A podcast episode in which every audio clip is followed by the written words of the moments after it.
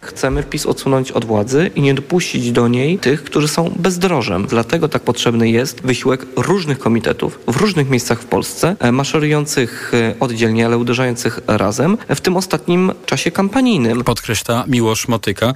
Właśnie o wynikach sondażu była mowa o poranku w TOK FM dzisiaj. W ocenie gości Radia TOK FM widać tutaj rozdźwięk między wyborcami a politykami Konfederacji a także potencjał na poszerzenie elektoratu trzeciej drogi.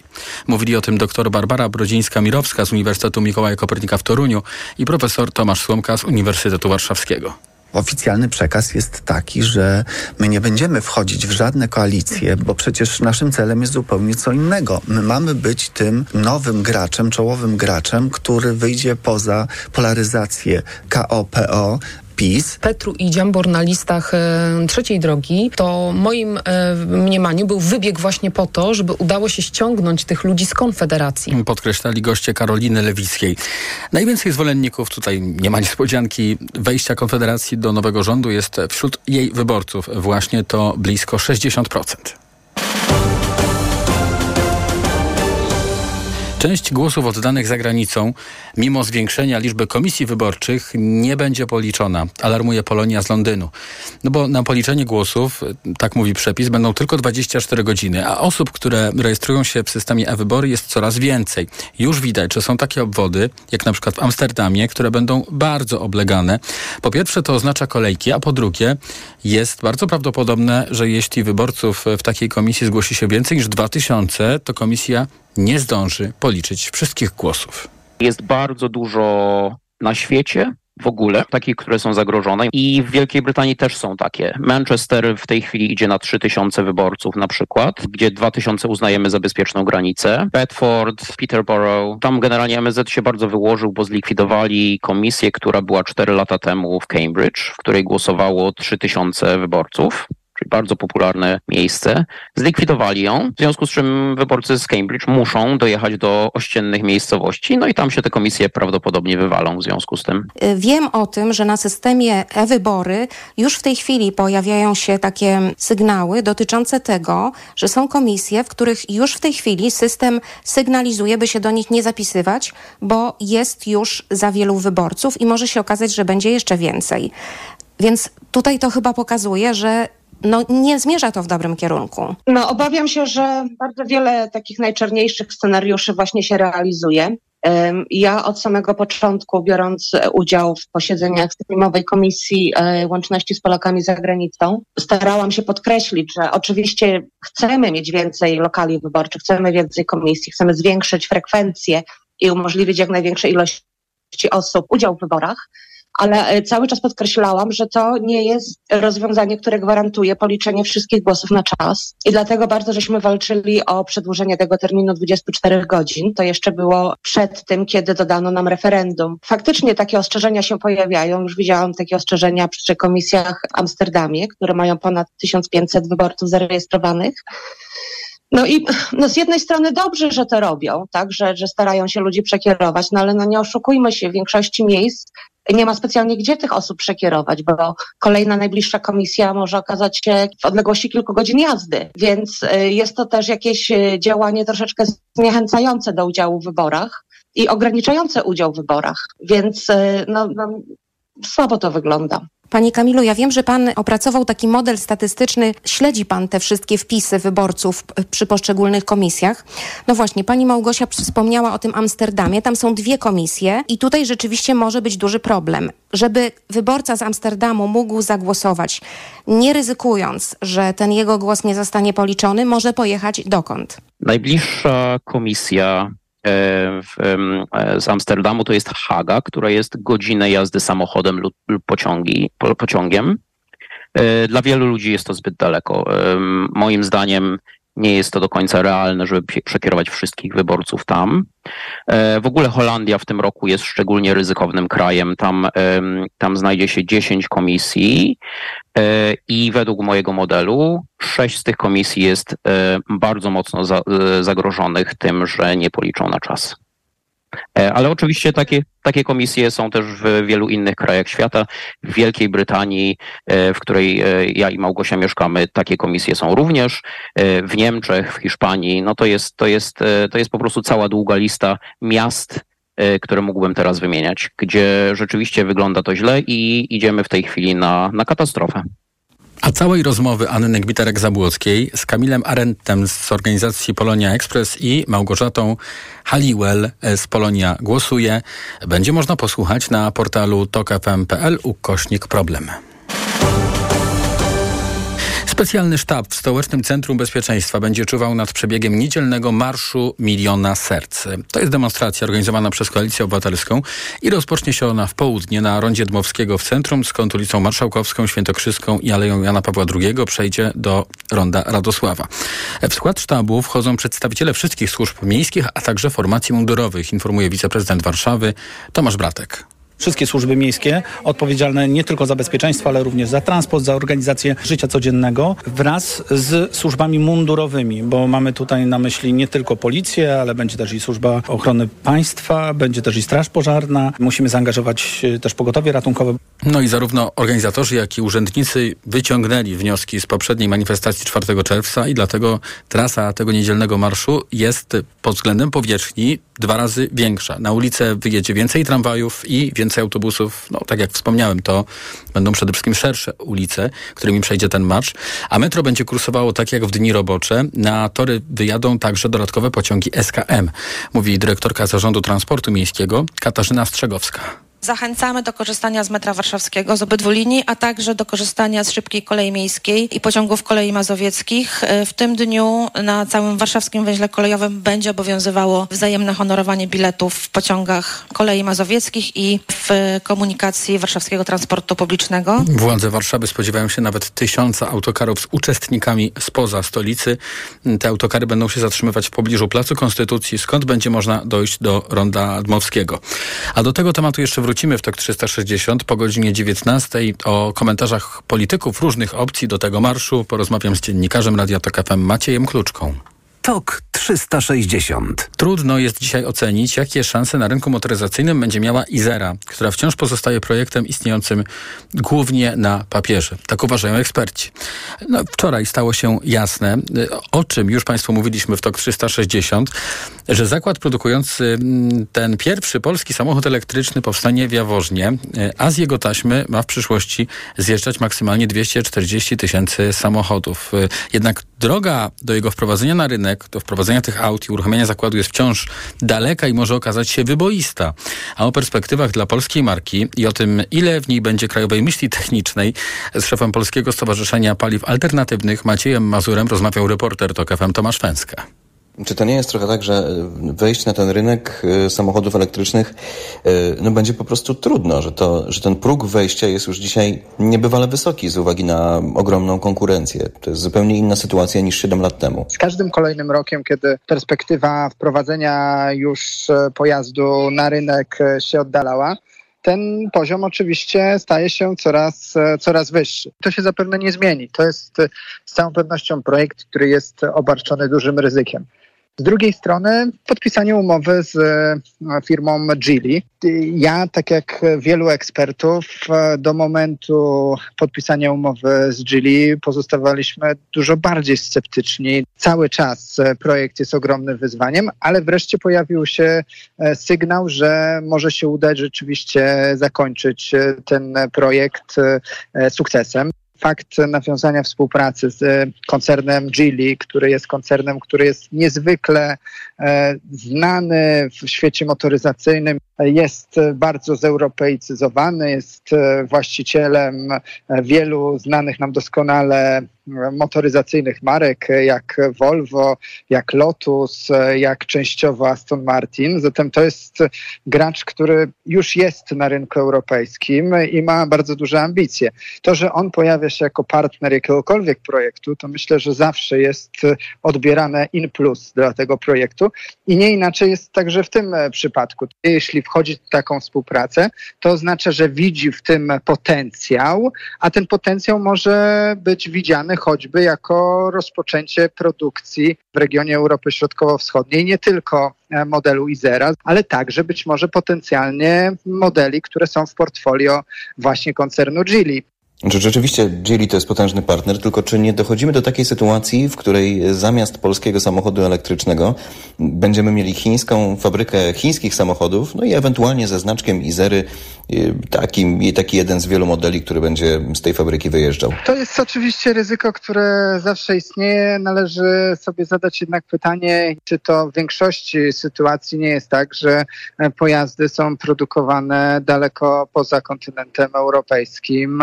Ja ja bym był tutaj też bardzo ostrożny z takim stygmatyzowaniem koncernu jako chińskiego, bo akurat jeśli chodzi o elektromobilność, e, to są e, na pewno Chińczycy jednymi z liderów nie tylko ilościowych, ale też jakościowych. Bardzo wiele jeszcze rzeczy pozostaje do wyjaśnienia. To też jest tylko jeden z etapów, e, które będą prowadziły do tego, żeby fabrykę po pierwsze zbudować, a później w tej fabryce, żeby zacząć produkcję już na skalę masową. Zatem tych wyzwań jest na pewno bardzo wiele.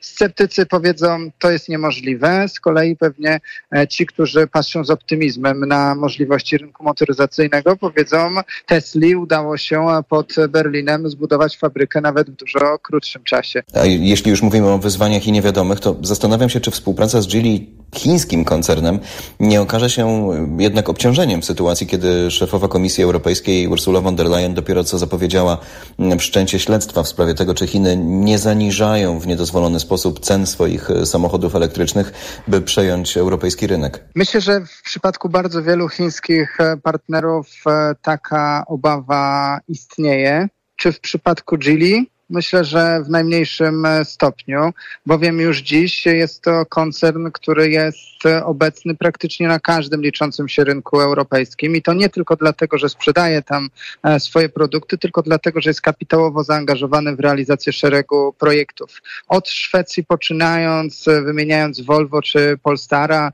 przechodząc w kooperację z koncernami francuskimi, czy wreszcie koncernami brytyjskimi bądź włoskimi więc to jest koncern, który jest już bardzo mocno zeuropeicyzowany. Dość powiedzieć, że także e, jest e, częścią koncernu Daimler, jeśli chodzi o akcjonariat, więc to jest już koncern globalny. Myślę, że on jest dużo bardziej globalny niż e, chiński. A na ten temat, na temat perspektyw dla polskiego rynku motoryzacyjnego, rozmawiał e, nasz reporter Tomasz Węskę z Maciejem Mazurem, szefem Polskiego Stowarzyszenia Paliw Alternatywnych. Podsumowanie dnia w Radiu TOK FM. Górski Karabach przestanie istnieć. Władze tego separatystycznego e, e, regionu podpisały specjalny dekret, w którym zobowiązują się do rozwiązania wszystkich struktur państwa. No i takie są konsekwencje zeszłotygodniowej agresji militarnej Azerbejdżanu, który wspierany przez tureckie wojsko w zaledwie dobę podbił tę enklawę. W Górskim Karabachu mieszkali głównie etniczni Ormianie, którzy w tej chwili uciekają do Armenii. No i e, jak dotąd uczyniła to już połowa z nich. Premier tego kraju, Nikol Paszynian, poinformował o prawie 70 tysiącach uchodźców, którzy przybyli do Armenii. Cały czas trwa eksodus Ormian z Górskiego Karabachu. Analizy pokazują, że wkrótce nie zostaną tam żadni Ormianie. To skutek polityki Azerbejdżanu. To akt czystek etnicznych. Górski Karabach funkcjonował jako samodzielne państwo od ponad 20 lat. Nie był jednak uznawany przez żaden kraj na świecie. Konflikt o ten region ciągnął się już od upadku Związku Radzieckiego. Od tamtej właśnie pory Armenia i Azerbejdżan Azerbejdżan stoczyły o ten region dwie wojny. Górski Karabach przestanie istnieć z pierwszym dniem stycznia, już tak e, ostatecznie, i stanie się częścią Azerbejdżanu. A do tego tematu jeszcze wrócimy w TOK 360. Moim Państwa gościem będzie dr Piotr Świtalski, historyk i był ambasador Unii Europejskiej w Armenii. Podsumowanie dnia w Radiu TOK FM. Już za chwilę Ekonomia 360. TOK 360.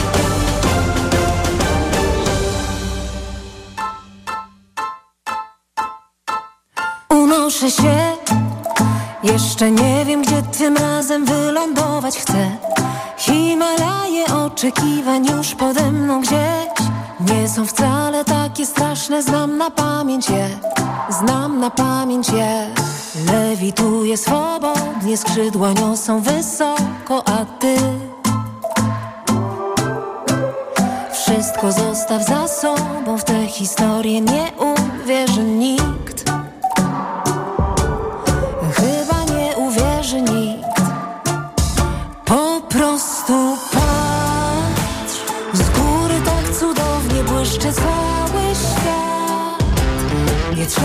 Trzeba spadających gwiazd, dopóki spokój w sercu mam. Po prostu patrz, z góry tak cudownie błyszczy cały świat.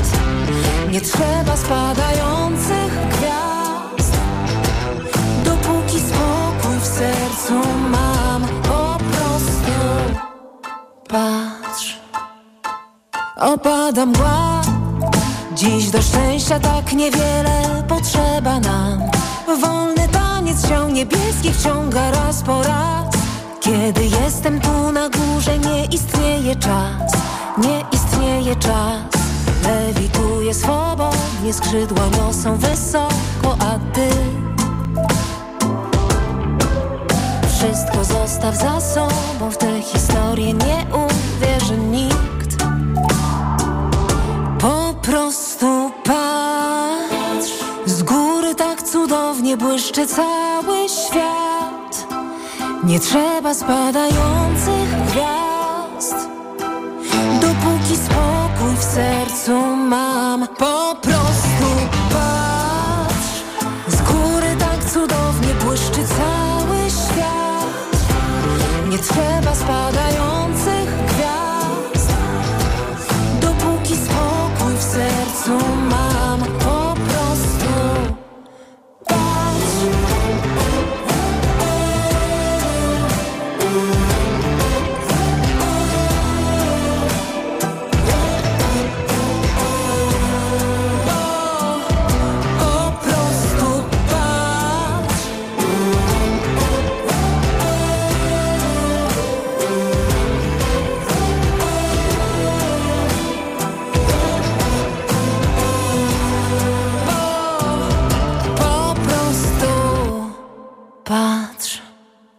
360. Na zegarze już 18.20 to czas na ekonomiczne podsumowanie dnia. Ekonomia 360. Wojciech Kowalik. Najnowszy spot Narodowego Banku Polskiego, w którym mowa jest o zwalczeniu inflacji, niesie za sobą negatywne konsekwencje, mówili ekonomiści w magazynie EKG. Chodzi o film, w którym NBP przekonuje, że w portfelach Polaków zostaje coraz więcej pieniędzy i że rzekomo udało nam się pokonać widmo inflacji.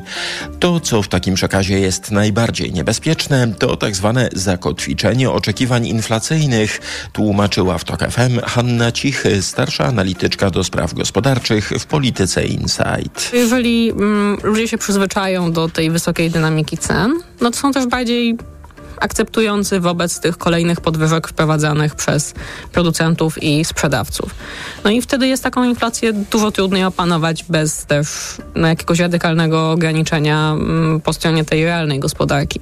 No i ponieważ mamy tą wysoką inflację od dwóch lat prawie, to można się spodziewać, że te oczekiwania nam się odkotwieczyły, że przyzwyczailiśmy, że te 10% rok do roku na określonych produktach no to po prostu tak jest, tak musi być, tak będzie. Więc jak za rok znowu zobaczymy 10, plus 10%, to też to jakoś tam, powie, mówiąc kolokwialnie, łykniemy. Natomiast gdybyśmy byli bardziej przekonani, że inflacja musi być niższa, że to jest sytuacja, która jest nienormalna i zostanie sprowadzona do właściwego poziomu, to po prostu łatwiej byłoby też tą inflację sprowadzić. A jak wynika z ankiety, jaką NBP przeprowadza wśród ekonomistów, spodziewają się oni, że w tym roku średnia inflacja może sięgnąć 12,5% i dopiero za dwa lata zejść w okolice górnej granicy celu inflacyjnego, czyli poziomu uważanego za optymalny. Jutro poznamy natomiast dane o inflacji we wrześniu i na te dane w przyszłym tygodniu spojrzy Rada Polityki Pieniężnej, która będzie podejmować decyzje o stopach procentowych. Po ostatniej zaskakującej decyzji o gwałtownej obniżce stóp, teraz Rada nie powinna ich już ruszać, podkreślał w TOK FM Piotr Soroczyński, główny ekonomista Krajowej Izby Gospodarczej. Po ostatniej zmianie, która tak naprawdę w jednym uderzeniu zrealizowała to, co najwięksi optymiści spodziewali się do końca roku, no myśmy mieli taką, a nie inną reakcję rynku. No czasami, że tak powiem, reprezentanci władzy monetarnej no, starają się mówić, że tak czasem mają taką frajdę z zaskoczeniem rynku, z czymś. No faktycznie zaskoczenie udało się pełne, ale proszę zobaczyć, jaki był skutek, bo wydawało się władzom monetarnym, że zaprosiły rynek do grania w ciuciu babkę, a okazało się, że to rynek za zaprosił do gry w salonowca. No i skończyło się jak się skończyło i jeżeli ktoś by zrobił podobnej klasy błąd, nazwijmy komunikacyjno, y, taki interpretacyjny dla rynku, że rynek będzie zdezorientowany, no to co, złoty poleci o kolejne 5%? Po ostatniej decyzji Rady złoty osłabił się tak mocno, że do teraz pozostaje na najniższych od miesięcy poziomach. Dziś euro kosztuje 4 zł 63 grosze, frank po 4,78, dolar po 4,38, a funt po 5,35. Rząd przyjął wreszcie projekt przyszłorocznego budżetu. W ostatniej chwili, bo do końca września musi go wysłać do Sejmu. Zakłada w nim ogromną dziurę budżetową. Deficyt ma sięgnąć ponad 160 miliardów złotych, a to dwa razy więcej niż w tym roku. W projekcie rząd przewiduje również, że inflacja średnio w przyszłym roku sięgnie 6,6%, a więc wciąż będzie znacząco powyżej celu Narodowego Banku Polskiego. Tu Radio Tok FM, pierwsze radio informacyjne. Wrzesień przynosi wyraźny spadek inflacji w największej gospodarce Unii Europejskiej. W Niemczech ceny rosną w tempie 4,5%, podczas gdy jeszcze w sierpniu było to ponad 6%. To jednak w dużej mierze efekt statystyczny, bo to porównanie do zeszłego roku, kiedy ceny już szybko rosły. Ale nawet biorąc to pod uwagę, widać w Niemczech hamowanie tempa wzrostu cen żywności energii i usług. Parlament Europejski szykuje zmianę dla pasażerów linii lotniczych. Chodzi o bagaż podręczny, który przewoźnicy coraz bardziej ograniczają. Deputowani przyjęli petycję, którą ma się zająć cały parlament. A co miałoby się zmienić? Mówił w raporcie gospodarczym TOK FM Mariusz Piotrowski z serwisu Fly for Free. Parlament Europejski ma się zająć e, problemem bagażu podręcznego w liniach lotniczych i szeroko pojętej standaryzacji. Zasadniczo chodzi tutaj o to, aby bagaż podręczny jako taki był, e, był bezpłatny. I aby ustalić jeden, e, jeden rozmiar, jedną wagę tego bagażu podręcznego, tak aby e, pasażerowie mieli pełną jasność co do tego, ile tego bagażu mogą zabrać na pokład i aby byli w stanie uniknąć tego gąszczu ukrytych dodatkowych opłat, z którymi musimy się borykać za każdym razem, kiedy rezerwujemy bilet lotniczy. A to, zdaniem eurodeputowanych, ogranicza zdolność pasażera do dokonania świadomego wyboru najlepszej oferty.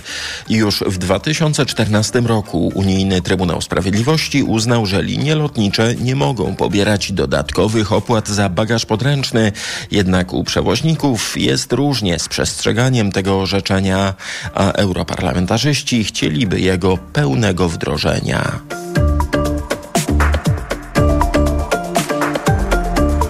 Ekonomia 360.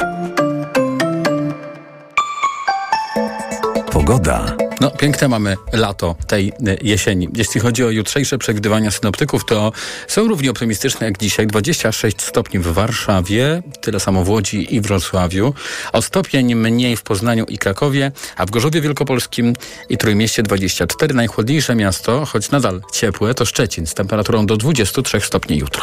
Radio TOK FM. Pierwsze radio informacyjne. Tok 360. Wszystko wskazuje na to, że jesteśmy świadkami końca Górskiego Karabachu. Spornego terytorium, o które toczyły się konflikty, wojny od kilkudziesięciu e, lat. Właściwie okazuje się, że ono z przyszłym rokiem przestanie istnieć. I na ten temat będę rozmawiał już za kilka minut z doktorem Piotrem Świtalskim, historykiem i byłym ambasadorem Unii Europejskiej w Armenii. Reklama. RTV Euro AGD. W euro świętujemy Dzień Kawy. Z tej okazji zgarnij nawet do 10 kg kawy w cenie złotówka za kilogram przy zakupie wybranych ekspresów. Szczegóły w sklepach euro i na euro.com.pl. Media Expert to you. Przeceny na urodziny w Media Expert. Na przykład robot sprzątający iRobot Rumba Combo w supercenie za 999 zł. Ekspres automatyczny Philips Latte Go. Najniższa cena z ostatnich 30 dni przed obniżką 2799 zł. Teraz za jedyne 2249. Z kodem rabatowym taniej o 550 zł. Włączamy niskie ceny. Jakub Gierszał i Tomasz Szuchart w thrillerze psychologicznym inspirowanym historiami PRL-owskich szpiegów. Od małego przygotowywałem cię do tej roli. Doppelganger, Sobowtór. Nowy film Jana Cholubka w kinach od 29 września. Myślałeś, że jesteś James Bond? Nie zapewne skąd się tu wziąłeś. Znowu dopadła cię infekcja i nie wiesz co robić? Kluczowe jest działanie na przyczynę choroby. Dlatego weź lek przeciwwirusowy Neozine Forte. Tabletki Neozine Forte pomagają zwalczać wirusy i wspierają odporność. Neozine Forte przeciwko wirusom, przeciwko infekcji. To jest lek. Dla bezpieczeństwa stosuj go zgodnie z ulotką dołączoną do opakowania. Nie przekraczaj maksymalnej dawki leku. W przypadku wątpliwości skonsultuj się z lekarzem lub farmaceutą. 1000 mg inozyny. Wspomagająco u osób o obniżonej odporności w przypadku nawracających infekcji górnych dróg oddechowych. Aflofarm. Reklama. TOK 360 To podsumowanie dnia w Radiu Tok FM. Jest z nami dr Piotr Świtalski, historyk i były ambasador Unii Europejskiej w Armenii. Dzień dobry, witam w TOK 360. Dzień dobry, panie redaktorze. A porozmawiamy o sytuacji w Górskim Karabachu.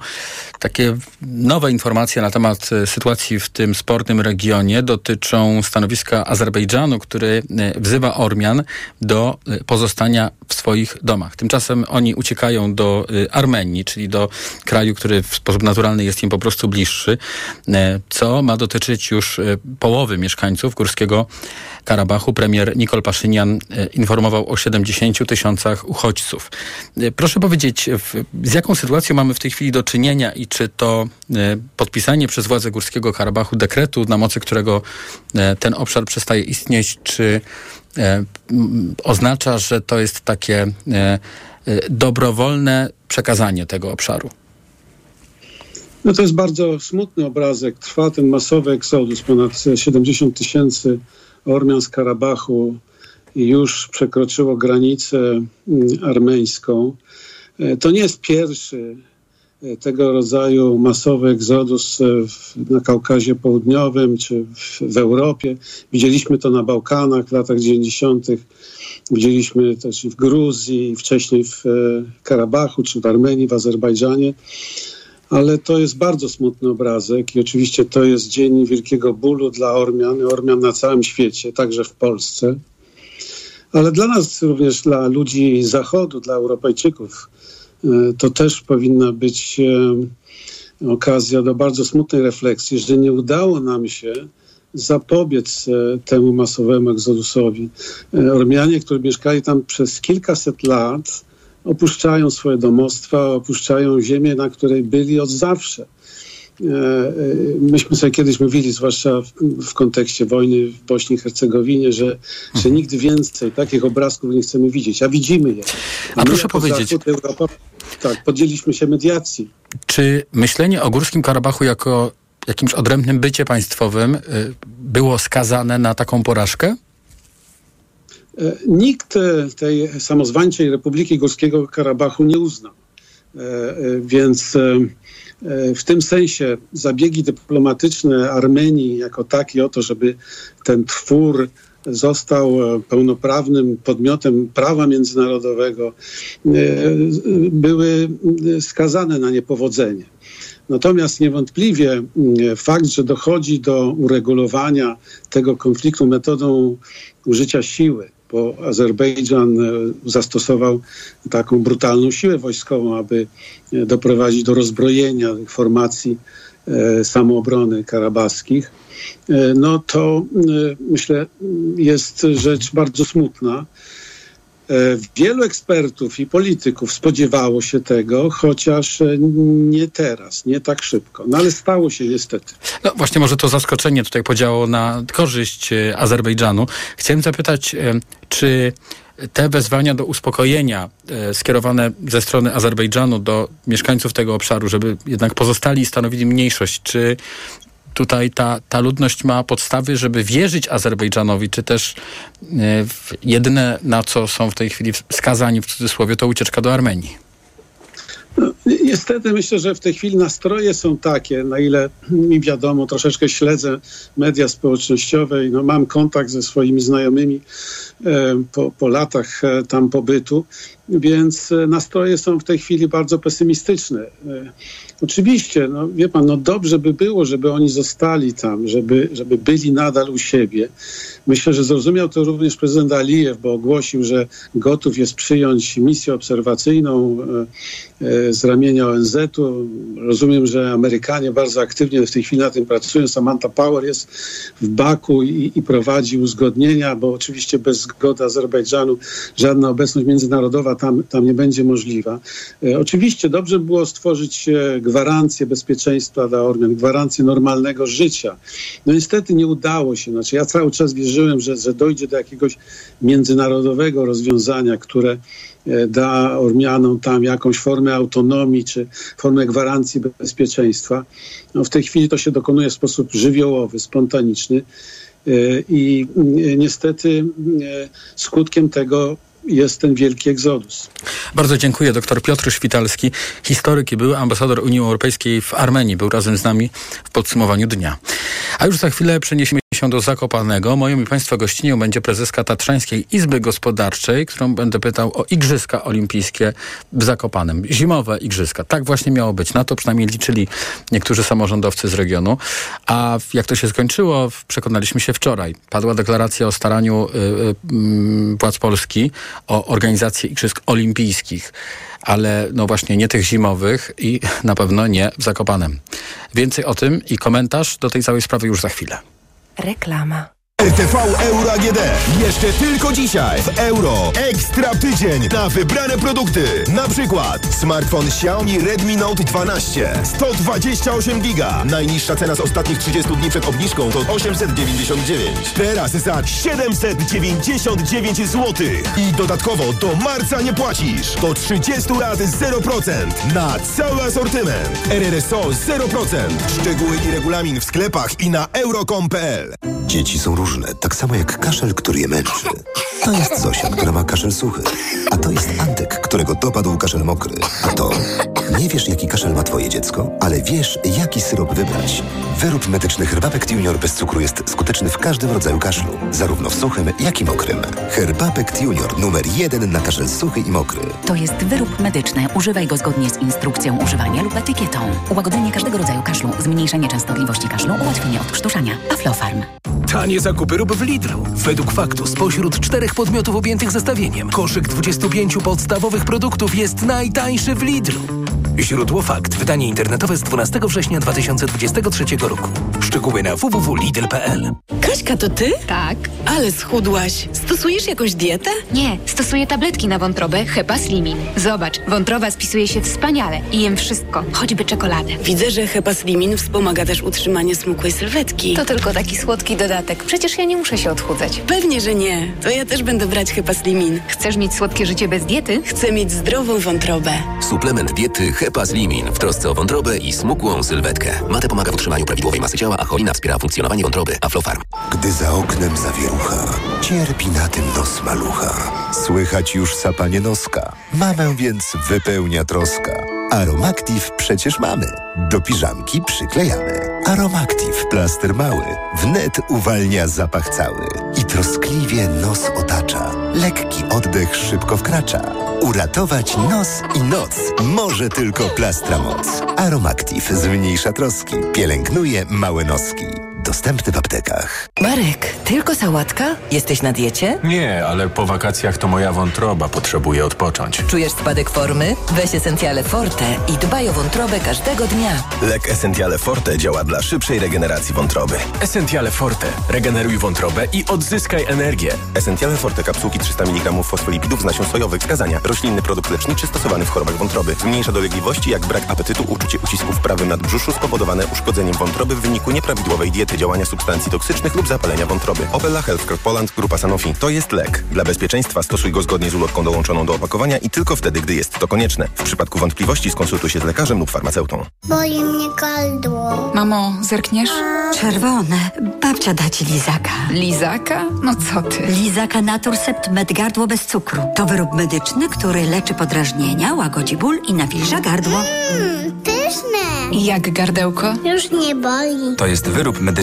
Używaj go zgodnie z instrukcją używania lub etykietą. Łagodzi podrażnienia, nawilża i odświeża błonę śluzową jamy ustnej i gardła. Aflofarm. Lizaki Naturcept Med. Pysznie smakują, gardło kurują. Kiedy mój Tadzio zaczyna chorować, nie czekam aż infekcja się rozwinie. Od razu sięgam po odpowiedni lek. Wybieram Lipomal. Syrop z wyciągiem z lipy przeznaczony do stosowania w pierwszej fazie infekcji. Lipomal to sprawdzone rozwiązanie, które wspomaga w stanach gorączkowych, przeziębieniu i kaszlu. Syrop 97 mg na 5 ml. Wyciąg suchy z lipy na potnie w stanach gorączkowych. Przeciwwskazania. Nadwrażliwość na którąkolwiek substancję produktu. Aflofarm. Przed użyciem zapoznaj się z treścią ulotki dołączonej do opakowania, bądź skonsultuj się z lekarzem lub farmaceutą, gdyż każdy lek niewłaściwie stosowany zagraża Twojemu życiu lub zdrowiu. Reklama.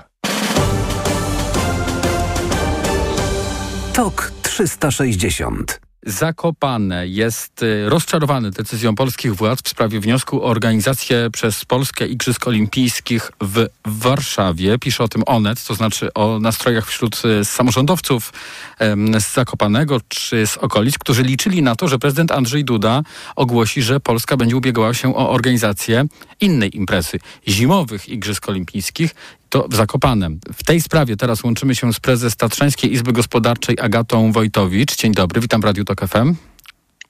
Dzień dobry, dzień dobry Państwu z samiutkich Tater.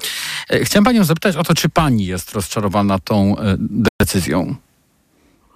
Tak, na pewno i nie tylko ja. Myślę, że środowisko gospodarcze bardzo, ponieważ nie ukrywajmy, takie na pewno imprezy e, wpływają na rozwój przede wszystkim regionu, ale także i na jego atrakcyjność e, i na pewno na rozwój także przedsiębiorczości. Proszę powiedzieć, co tutaj się wydarzyło, że doszło do takiego rozczarowania? W ogóle decyzja była ogłaszana sprawie tych Igrzysk Olimpijskich, w sprawie wniosku, który dopiero Polska zamierza e, składać właśnie w Zakopanem, więc to było tym większe takie rozczarowanie. E, czy e, samorządowcy z rejonu Zakopanego i, i, partnerzy byli trochę naiwni, licząc na to, że to będzie decyzja na rzecz Zakopanego, czy może rządzący po prostu państwa, powiem kolokwialnie, wykiwali? Jak pani by to nakreśliła? No faktycznie e, odpalono tutaj dużą bombę, to niemal jak puszka, e, puszka Pandory. E, to, to nie było takie gołosłowne i, i jakby wcześniejsze rozmowy, nawet kuluarowe, dotyczące organizacji igrzysk nie tylko w Zakopany, bo to był wspólny projekt, jakby dążyło się do wspólnego projektu polsko-słowackiego. Więc było to chyba troszkę szerzej zakrojone. Te, te jakby marzenia i jakby e, wcześniejsze, e, powiedziałabym, może nie zapewnienia, ale na pewno sygnały płynące do nas dawały ogromną nadzieję. Więc odpalenie kompletnie czegoś innego, e, no nie, zdziwiło nas bardzo i y, rozumiem zaskoczenie, bo wszyscy byliśmy zaskoczeni.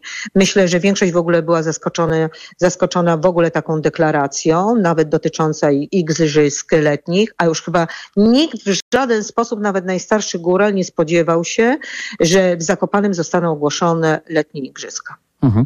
A proszę powiedzieć, y, czy Zakopane nawet ze słowackim partnerem, to było miejsce, które w ogóle było w stanie udźwignąć te zimowe Igrzyska Olimpijskie, y, bo wiadomo, że wiąże się to z dużymi inwestycjami potrzeba infrastruktury sportowej.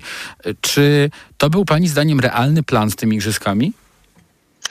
To znaczy, był to na pewno jakiś plan, na pewno do niego trzeba by było się bardzo szybko zabierać i stąd chyba także to rozczarowanie, bo wiadomo, że w wielu aspektach, e, chociażby infrastrukturalnych i, i nie tylko, wiele nam brakowało, ale było, e, była jakaś perspektywa, były, były jakieś wcześniejsze e, jakby plany.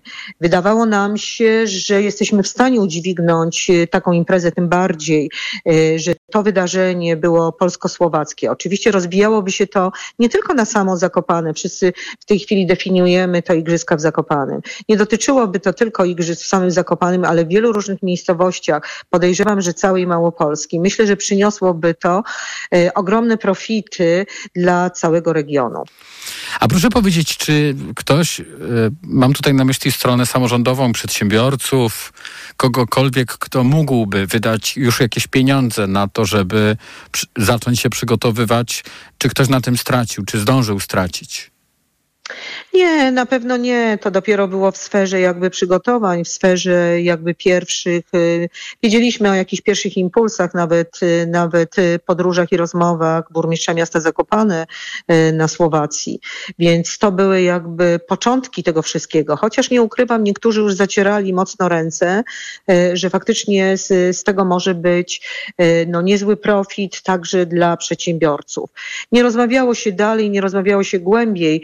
Ja tutaj chcę jeszcze jedną rzecz bardzo ważną podkreślić, co pewnie za chwilę też y, już w tej chwili wypływa, czyli jakiś konsensus społeczny i akceptację społeczną dla takiego przedsięwzięcia. Wydaje mi się, że bez właśnie akceptacji społecznej, bez y, takiego porozumienia i takiego pomostu między społecznością, która też by wyrażała chęć y, zagoszczenia tutaj pod Tatrami takiej imprezy, pewnie, pewnie by takiej imprezy nie było ale to były, to chyba było za wcześnie. To jeszcze nie było na takim etapie, w, w, w którym można by było komunikować, określać. No wszyscy czekali właśnie najpierw na decyzję, a później na działania. No to jeszcze powiedzmy, już wiedząc, że Y, nie będzie tego wniosku o zimowe Igrzyska Olimpijskie w Zakopanem. Powiedzmy o tym, z czym Państwo w tej chwili zostają i y, jaki jest ten y, prawdziwy obraz turystyki w Zakopanem, w stolicy Tatr, w zimowej stolicy Polski. Czy to nasze przekonanie, nasze potencjalnych turystów, że są kolejki i że wszystko pęka w szwach u was i że po prostu macie tych turystów, tak czy tak, i że jesteście takim bardzo popularnym celem czy, czy to jest bardziej taki prawdziwy obraz, czy też różne trudne momenty dla przedsiębiorców. No, mają za sobą e, przedsiębiorcy z Zakopanego jak w całej Polsce, przede wszystkim COVID e, i takie różne okoliczności, które jak choćby e, wysokie rachunki za ogrzewanie dla restauratorów, różne takie trudności. Czy państwo w tej chwili raczej mają pełne ręce pracy, czy może znów wyglądać jakichś kryzysów kolejnych? To znaczy nie ukrywajmy, faktycznie no, mogę ocenić już w tej chwili ten sezon letni, on naprawdę był niezły. E, dla niektórych e, bardzo dobry, dla niektórych e, dobry. Grzechem by było narzekać. Wie pan, my tu jesteśmy strasznie pracowitą częścią tego narodu. Wówczas, kiedy jest wyzwanie, wówczas, kiedy jest sezon, my się tutaj mobilizujemy nie na 100%, a na 100 kilka procent. Myślę, że w ogóle wracając nawet do Y, do jakby planowanej imprezy, pewnie, pewnie też by było ogólne poruszenie i, i faktycznie wszyscy byśmy zakasali y, rękawy. Natomiast dotyka nas to samo, co dotyka przedsiębiorców w całej Polsce. Nie ukrywajmy, widzimy rosnące koszty prowadzenia firmy, y, widzimy rosnące koszty wyprodukowania usługi turystycznej. Jest nam łatwiej powiedzieć, która część i który element części składowej tej usługi nie poszedł do góry. Praktycznie ciężko już to w tej chwili wymieniać. Natomiast y, jakby końcowy, końcowy efekt tych wszystkich y, y, no, podwyżek i, i tego, z czego się borykamy, odbija się na naszych klientach. No nie ukrywajmy, my schodzimy już dosyć bardzo głęboko z naszych zarobków i marsz. No, broniąc się tym, że lepiej przetrwać może ten okres, przyjdą, przyjdą na pewno może lepsze lata. Natomiast odbiorcą tego wszystkiego gdzieś na końcu końcu, no jest ten przysłowiowy Kowalski, który ma portfel taki jak ma i też odczuwa każdego dnia y, no, cierpienia z racji tego, że musi wydawać często Mhm. dwa razy więcej, trzy razy więcej. My mniej więcej obserwujemy, że taka usługa turystyczna y, niestety zdrożała o co najmniej 30-40%. Y, Cierpimy z tego powodu, no bo chcielibyśmy dobrze, a zdecydowanie taniej, a tu się po prostu już nie da. Y, Wielokrotnie te koszty jakby Mhm. prowadzenia i wyprodukowania, no dobijają nas. No tak, a w, igrzyska zimowe by spowodowały, że przyjechałoby wielu gości, którzy by być może e, mieli trochę, e, trochę bardziej wypchane portfele. Bardzo dziękuję. Prezes Tatrzańskiej Izby Gospodarczej Agata Wojtowicz była razem z nami w podsumowaniu dnia, a TOK 360 wraca za chwilę.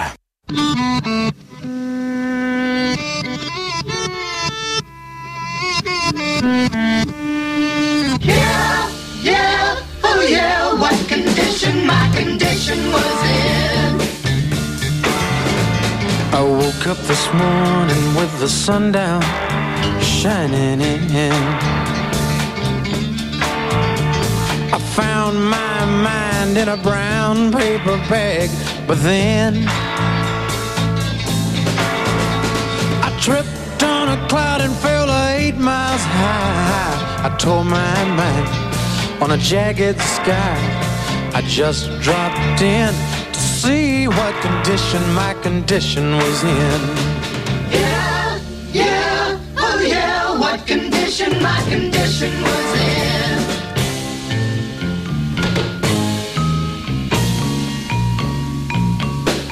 I pushed my soul in a deep dark hole and then I followed it in. I watched myself crawling out as I was crawling in. I got up so tight I couldn't unwind. I saw so much, I broke my mind. I just dropped in to see what condition my condition was in.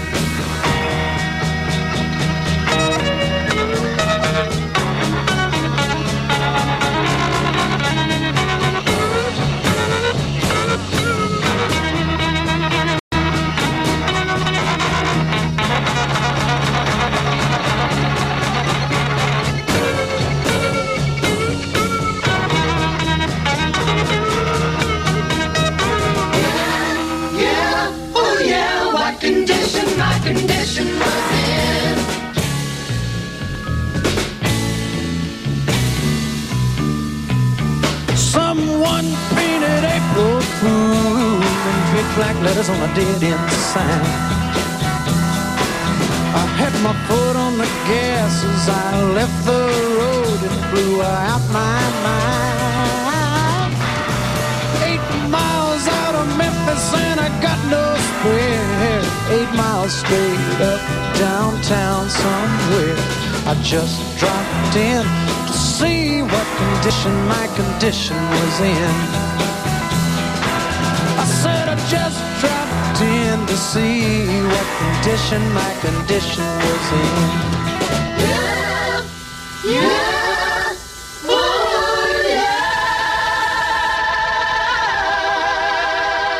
360. To podsumowanie dnia w Radiu Tok FM. Już teraz łączymy się z Jakubem Wontorem, redaktorem naczelnym Spiders Web. Dzień dobry, witam w Radiu Tok FM.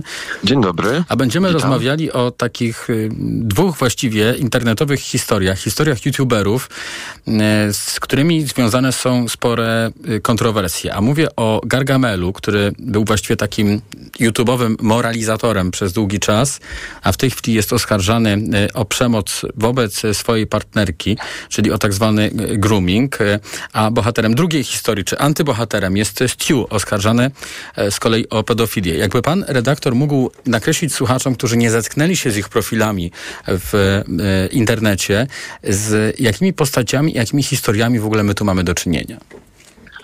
Oczywiście. Zacznijmy od Stu, bo to od niego cała, wszystkie te afery się zaczęły. Stu to był jeden z najpopularniejszych influencerów w Polsce, który już nie działa od trzech lat w internecie, a i tak wciąż jego konto jednym z największych. On ma tam 4,6 miliona subskrybentów. E, Natomiast Gargamel ma około miliona subskrybentów i on też w YouTubie już nie działa, natomiast działa publicznie, prowadzi podca- prowadził podcast, e, grał imprezy DJ-skie.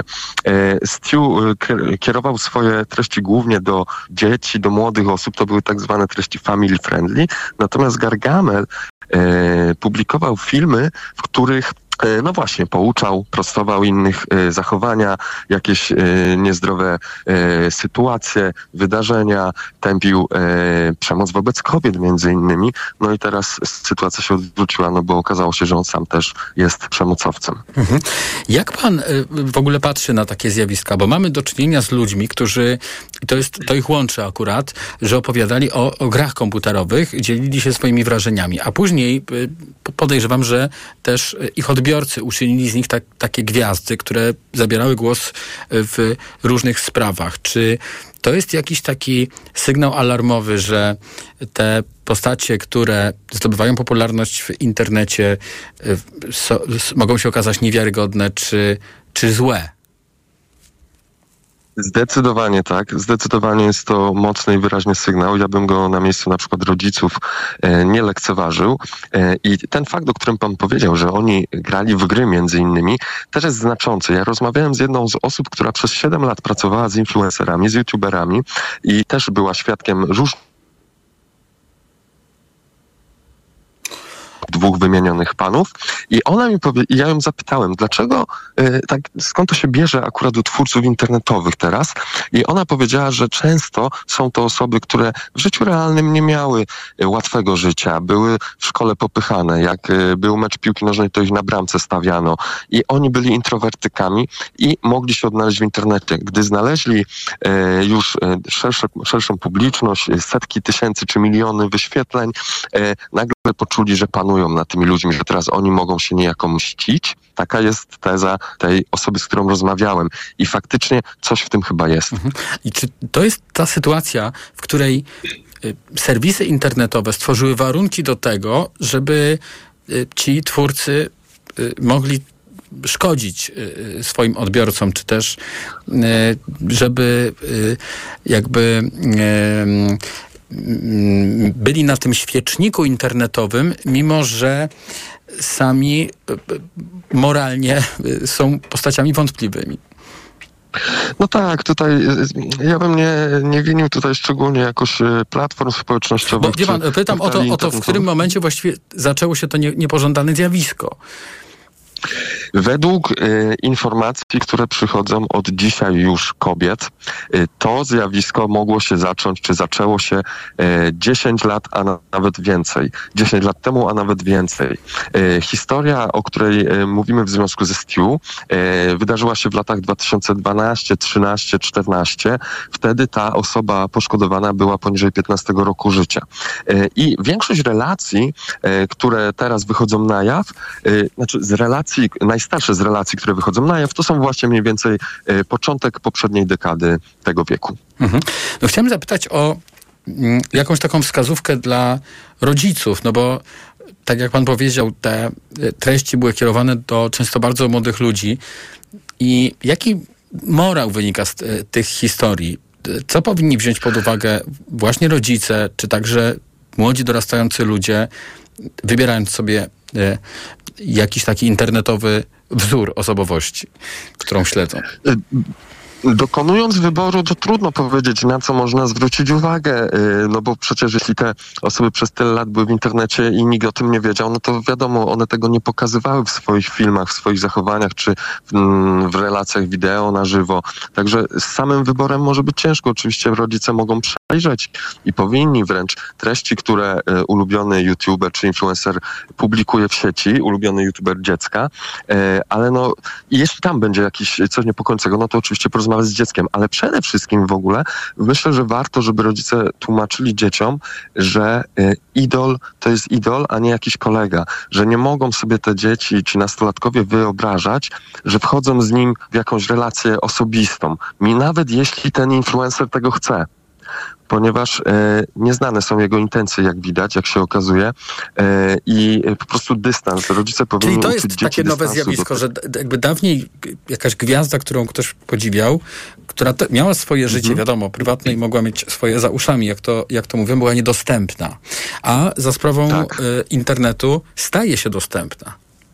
Tak, to jest ogromna różnica. Celebryci dla młodych, dla wszystkich i dla młodych też, byli jakimiś postaciami, które nawet nie wiadomo, czy oni istnieją. No widzimy ich w telewizorze, no ale co z tego? Widzimy ich w reklamach, no nigdy ich nie widzieliśmy na żywo. Influencerzy to zupełnie odwrotna sytuacja. U influencerów właśnie ta ich wielkość, ta popularność polega na tym, że oni mają ten kontakt, oni mają y, o- odblokowane wysyłanie prywatnych wiadomości, czy odbieranie przez, przez fanów. Oni mają y, relacje co, y, na Instagramie, które co chwilę mogą wrzucać, mówić, co u nich słychać i tak dalej. Oni mają live'y tak zwane, czyli te streamy na żywo, na których siedzą po prostu przed komputerem i rozmawiają, grają w grę albo coś oglądają razem z widzami. Widzowie piszą do nich na czacie. Tutaj bardzo łatwo niestety właśnie o taką kumpelską relację, ale to jest właśnie najbardziej e, złudne i to może doprowadzić do tragedii. Jakub Wątor, redaktor naczelnej Spiders, Spiders Web, e, był razem z nami w podsumowaniu dnia. E, Informacje o 19, pewnie trochę spóźnione już za chwilę, wcześniej przewodnik wyborczy. Przewodnik wyborcy. Karolina Wiśniewska, zapraszam. Cisza wyborcza, czyli zakaz agitacji i publikowania sondaży, obowiązuje także w internecie.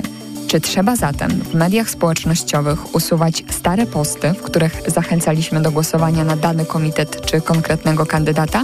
Odpowiedź jest prosta. Nie. Chociaż jeszcze kilkanaście lat temu nie było to wcale takie oczywiste.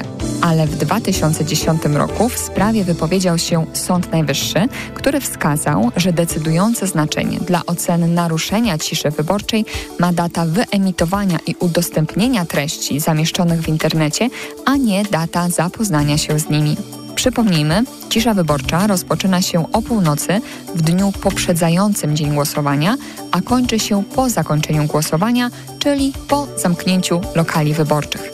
Za złamanie ciszy wyborczej prawo przewiduje wysokie kary. Przykładowo, za złamanie zakazu dotyczącego upubliczniania wyników sondaży w czasie ciszy wyborczej grozi kara grzywny od 500 tysięcy do nawet miliona złotych. Przewodnik wyborcy 2023. Przewodników wyborcy słuchaj przez cały tydzień po 6.55 i 18.55. Reklama. Czy wiesz, że wiele wycen wywłaszczonych nieruchomości zawiera błędy, których skutkiem